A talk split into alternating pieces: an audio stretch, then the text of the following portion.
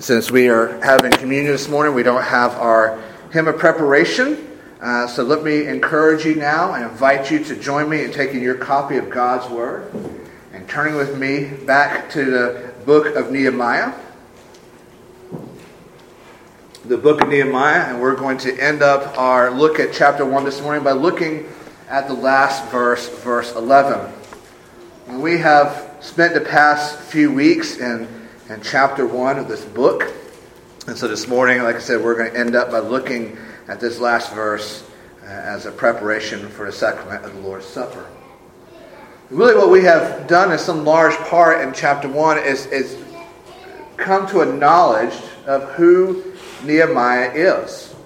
So I want us to think about it for a moment. What have we learned about Nehemiah so far? We don't know a lot about his personal background. We know, he, we know who his father was. But we know he was a faithful Jew who had been living in exile for all of his life. By the time uh, this narrative, this story takes place, it had been some hundred plus years since uh, the Israelites had been exiled. Nehemiah would have been too young to have ever known Jerusalem as home. So he's a faithful Jew who has lived in exile for all of his life.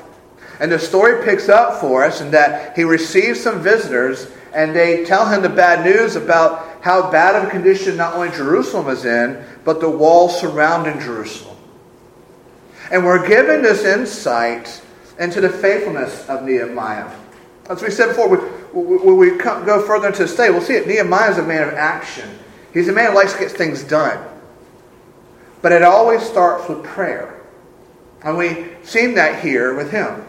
He hears about uh, the bad condition of Jerusalem, the wall. It breaks his heart, so he devotes himself to prayer. A faithful Jew living in exile who is faithfully praying. That's what we know about Jeremiah, or sorry, about Nehemiah. As we looked last week at the, the, the, content of Nehemiah's prayer, we realized it's not just one prayer, it's, it's a collective representation of what he prayed. And Nehemiah didn't focus all his prayer on the wall. It wasn't, Dear God, the wall's in horrible condition. You need to do something about it. Let's get the job done. Amen. And move on. No, it was a prayer, a model prayer, where there was a focus on the adoration of God. He doesn't go straight to asking, he adores God. He's moved by such faith that he spends time adoring God and then he's moved to confess his sins, his sins and the sins of his people. And then he takes time to thank God for who God is and how God works. Then he comes and he asks for God's help. It's a model prayer for God's people as we go in prayer before him. And that brings us to the last verse of this chapter this morning. So let me pray for us and we'll go before God's word together. So let's pray.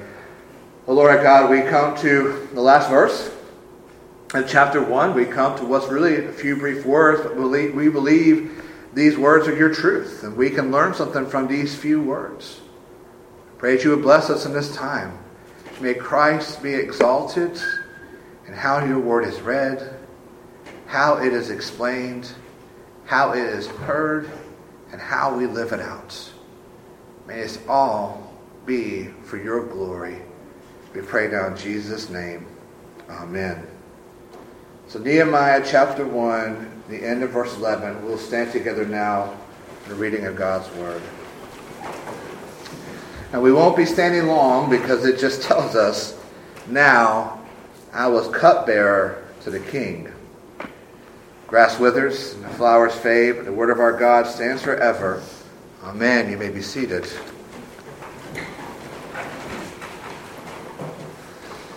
I want you to go back with me just a few weeks, if you can remember, to our first sermon on the book of Nehemiah. It was really an introductory sermon, and we spent a few moments talking about Nehemiah's position as cupbearer to the king.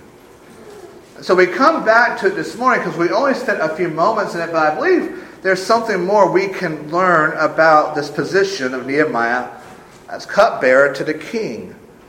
Now, in our time and culture, that position doesn't really, really sound like much to us. There's really no, in a sense, equivalent to that in our day and time. But for Nehemiah's time and for that culture, being the cupbearer to the king was an extremely important post because his life was on the line every time he did it. He put his life on the line for the life of the king. What Nehemiah did every day, his main responsibility, is he would have the first drink from the king's cup and first bite from the king's food. Why? To ensure the safety of the king. Remember, this is some 2,500 years ago. There were no drones, there were no guided missiles, there were no snipers. One of the best ways you could get to uh, kill a person such as a king as you would recruit somebody to get as close to the king as possible and sprinkle enough poison in his food and drink to kill the king and anyone else who would eat of the poisoned food or drink. So Nehemiah's job would, uh, would be for him to always have the first drink and the first bite to make sure it wasn't poisoned. How would you like to wake up every day knowing that was your job? Because you wake up every day thinking, well, today could be my last day on earth. Who wants to kill the king today? Maybe they're going to poison him. But that means that the office of cupbearer was a particularly honorable one. It was usually given to those who had unquestionable loyalty and trustworthiness. And this made sense, right? Because the king's life was in his hands. The king had to trust him, trust him enough for his own life, trust him enough for the life of his family as well. I want you to stop and think is there anybody in your life you trust enough to put your life in their hands like that, and the life of your family in their hands like that? That was Nehemiah's job his party inner circle. And it may be that he would advise the king on some issues as well. So we find that Nehemiah is a person who has this uh, high and trusted position to the king. But there's something rather amazing to this position, and that is uh, Nehemiah wasn't one of them. Nehemiah wasn't Babylonian. He wasn't one of those people. Nehemiah was a Jew. He was a foreigner. He was an alien. He was of a people who at one time were an enemy of this kingdom. Nehemiah is living in exile. He's not one of them. He's not blood. He's not kin. He wasn't a brother or a cousin. Nehemiah was different. He looked different. His accent may have sounded a little bit different. Maybe had some different mannerisms worshiped a different God. But yet, he lived in such a way, conducted his life in such a way that he was so trusted by the king that every day the king woke up and looked at Nehemiah and said, I put my life in your hands. I put the life of my wife and my children in your hands. Even though you were once an enemy and you are now living in exile. And when we look at the story of Nehemiah, we, we boil it down. This happened because of Nehemiah's faith. We're, we're introduced to Nehemiah's faith before we're introduced to his position. You realize that? And so the idea here is Nehemiah made his way to be a cupbearer to the king because he so faithfully lived out the faith that he had been taught all his life. Even though he's not Israel, even though he's not in Jerusalem, even though he's not in the temple, his parents have raised him in such a way he has responded in faith and he lives out his faith to where he has now gained this high level of trust to the king and had, had uncommon access to the king. And we will see this come into play as we continue our study of Nehemiah. But this is his position. This is what it means for him to be cupbearer to the king. And what I want to suggest to us this morning is that from this brief verse, now I was cupbearer to the king. Not only do we learn about Nehemiah's position, we see some resemblance of our position with God. Because as Christians, we know that through Jesus Christ, we are now sons and daughters of God. That's one of the great privileges of the gospel. One of, the, great privileges of the gospel is how we just prayed Our Father who art in heaven. Not dear far off God, not some God set far off. Let me pray to you at the other end of the cosmos. No, we are able to pray to God as our Father. Why? Because through faith, Jesus is now our elder brother, and the Spirit now resides in us as our teacher and comforter, reminding us that we are children of God. That's one of the great blessings of the gospel. That through faith in Christ, all of us in here who are Christians have this privileged position with God the one who created all things, the one who sustains all things, the one who stretched out the horizons, the one who calls out stars by their names. We have this privileged position that we are now his beloved children. That we have been adopted into the family of God. That is our position this morning. But here's the wonderful news about our position is that this wasn't always our position, was it? Because of our sin, at one time we were aliens to God. We were strangers to God. He's the holy God, and we mired, we were mired and wallowed in our unholiness. Ephesians 2:12 reminds us that we were alienated, we were apart from God, and we have no hope because our sin separates us from God. Because of the sin that was committed in the garden, we have now been set apart from God, strangers, aliens. But Paul, when he talks to the Roman church, says, Not only were you strangers and aliens, you were enemies of God. Not passively enemies, but actively enemies. That before faith in Christ, we were actively set against God as our enemy. Understand that that's part of the destruction of sins, is that it produces in, us, in a, such a hatred of God and of His will. We look at the world around us and we see how much the world hates God. And at one time, we were one of them. We may not have been so bold as some of these other people, but in our hearts, we hated them. We refused to love him. We refused to follow him. We refused to be obedient to him. We were his enemy. And that was our position strangers, aliens, enemies, no hope, actively wanting to see God's destruction so we could wallow in our sins guilt free. So, what happened? How do you go from wanting to see God killed to calling him Abba Father? How do you go from being set apart from him to now being a child and disciple of His? How is it as our, our position as Christians that we are now children living God, disciples of Christ, eternal co heirs with the Son? How, how is it our position has changed now where we have access to the throne of grace? That the King of Kings will always hear us and listen to us when we come to Him no matter the time of day. And that's another one of those great benefits of the gospel. If you wake up at 2, 3, 4 o'clock in the morning, you can pray. And guess what? God hears you. I don't know if you have many friends that you can call at 2, 3, 4 o'clock in the morning and say, hey, what's going on? No matter the time of day, you can go to God in prayer. How's our position changed where the gates of heaven are not shut against us? But rather are flung wide open we have access to the throne of grace our prayers at any time. And when Jesus calls us home to him, we will find those gates are wide open, welcoming us to our eternal inheritance of love in God. What has produced such a radical change in our position? Well, the answer is right in front of you. It's Jesus Christ. His body broken, his blood spilt what happened? Jesus happened. His perfect birth happened. His perfect life happened. His perfect sacrifice happened. His perfect death happened.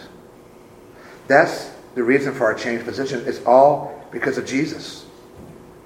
Because of who he is and what he has done. And this is where we start to differ from Nehemiah in his position. Nehemiah had to work his way, he had to earn his way.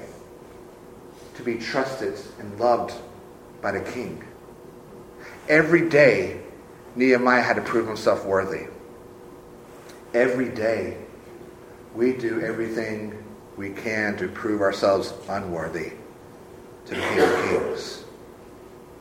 We do everything we can to prove ourselves rebellious, eh, eh, rebellious enemies and sinners.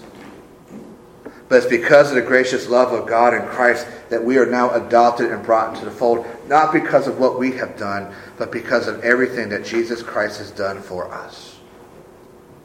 Why he was born in a manger, why he was born under law, why he perfectly obeyed the law of God, why he had loving obedience to the will of God. There is never not one ever single sin.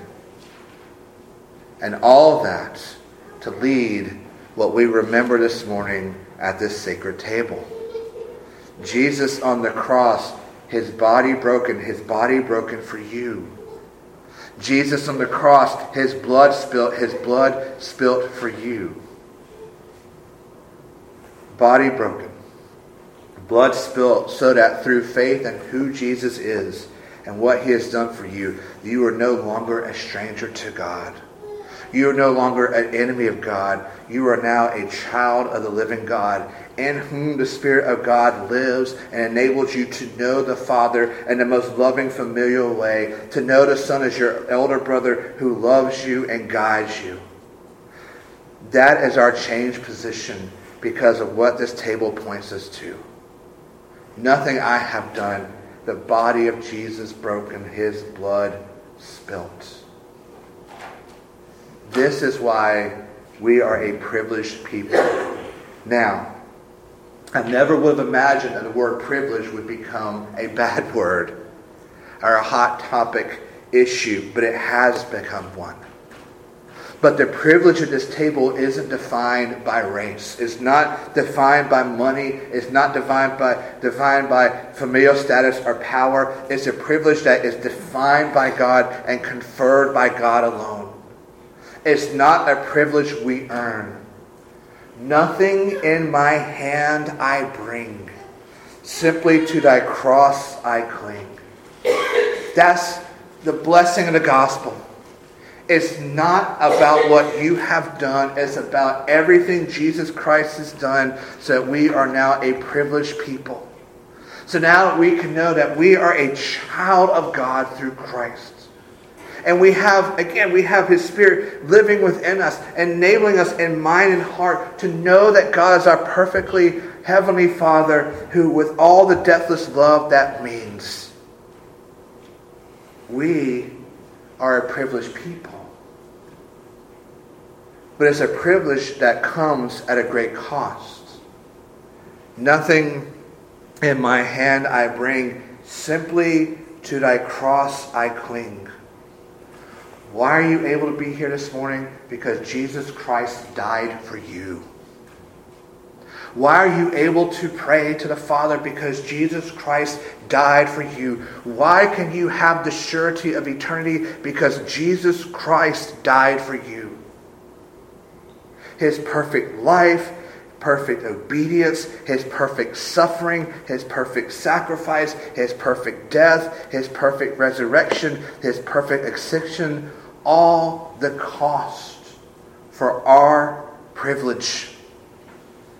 Your daddy cannot buy you into heaven. Your family tree cannot be so deeply rooted in Winnsboro that the gates of heaven are going to fling wide open for you. You cannot earn enough respect in Fairfield County where God is eager for you to come in because of how many people you know. And it only takes a phone call or two to get a favor done. It's not about you, it comes at the cost of Jesus Christ. And so we come to this table, we are reminded of the cost of love. God doesn't just send us a Valentine's Day card. We don't just have balloons tied around our mailbox. For God so loved you that he gave his only begotten Son. That's the cost of our privileged position. And it reminds us that we have a responsibility with this position. Our faith in Christ isn't a passive faith, meaning we just receive and receive. We're not just takers, we are givers. It's an acting faith, it's a living faith. Our wise spiritual forefathers used to speak about it as an acting faith. That, uh, meaning that we exercise faith, we take hold of God's promises, we fix our gaze on Christ and all He is. So we come to this table as those who profess belief in Jesus Christ, who He is, and what He has done for us then we are spiritually nourished so we can continue to have this acting faith, to, uh, to exercise our faith, to take hold of God's promises, to fix our, faith, our gaze on Christ and all He is. That's why Paul tells us we are work out our, our salvation with fear and trembling. Not that we could ever lose our salvation, but because of salvation, we live in, in reverence of God and living out by His will and His obedience. Nehemiah had a responsibility with his position. Esther had a responsibility with her position. The Apostle John had a responsibility with his position. Paul had a responsibility with his position. We have a responsibility with our position. That's why we're told in Luke 12 everyone to whom much has been given, of much will be required. And how much has been given to you? The very body and blood of Jesus Christ. And so we are called to be ambassadors of the gospel. We are called to go out as those who feast upon this table so we can share the wonders of the gospel with the world. Does that mean we're all called to be pastors? No. Missionaries? No. Love God with all your heart, mind, soul, and strength? Absolutely. Love your neighbor as yourself? Absolutely be ambassadors to the world? Absolutely. We have a responsibility with our position, and we grow in that responsibility as we come rightly to this table this morning. So, on behalf of Christ, I invite you to think about your position with God, the price paid for that position, and the responsibility of that position as we come as privileged people to the sacred table of the privilege of the gospel. Join me as we pray.